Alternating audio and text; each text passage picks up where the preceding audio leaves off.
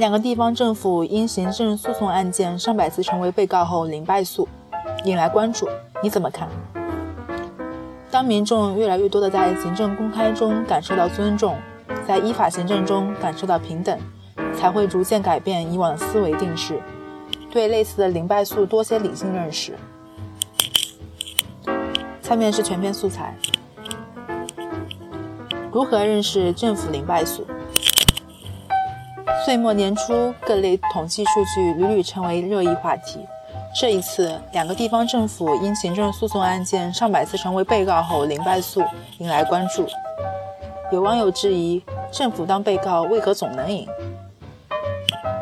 回应这样的质疑并不难。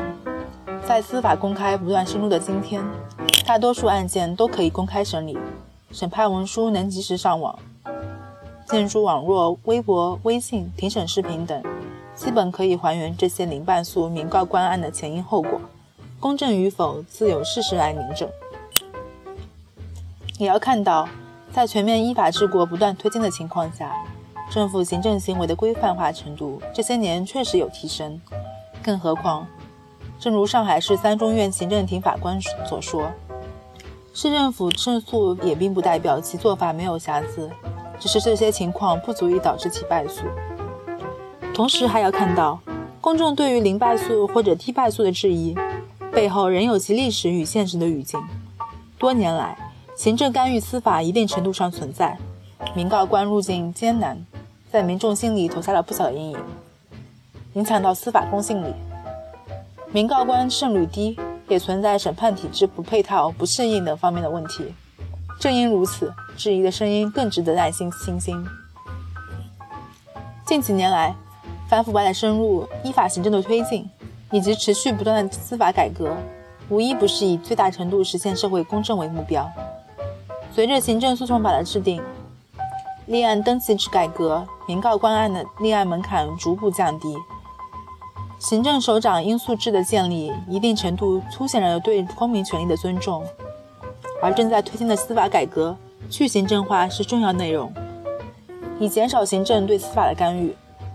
跨行政区划法院的建立，也是试图合理调整行政诉讼案件管辖制度，完善行政诉讼体制建设，建立行政权力与司法权力的隔离带。这些改革在很大程度上保障了公民的权利，保证了法律的天平上官民之间具有平等的法律地位。但是，上述这些改革在一些地方并没有真正落实到位，权力仍有滥用。权钱交易，政府法院一个鼻孔出气也时有发生。民告官难见官，一些官员虽然出庭应诉，只是走个形式，应诉时一问三不知。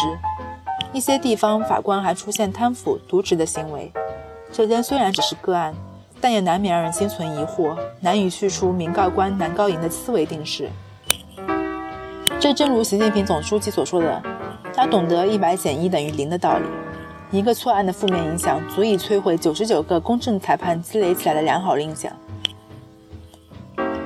人们总是从发生在自身或是身边的具体事件中去体味、理解社会变革。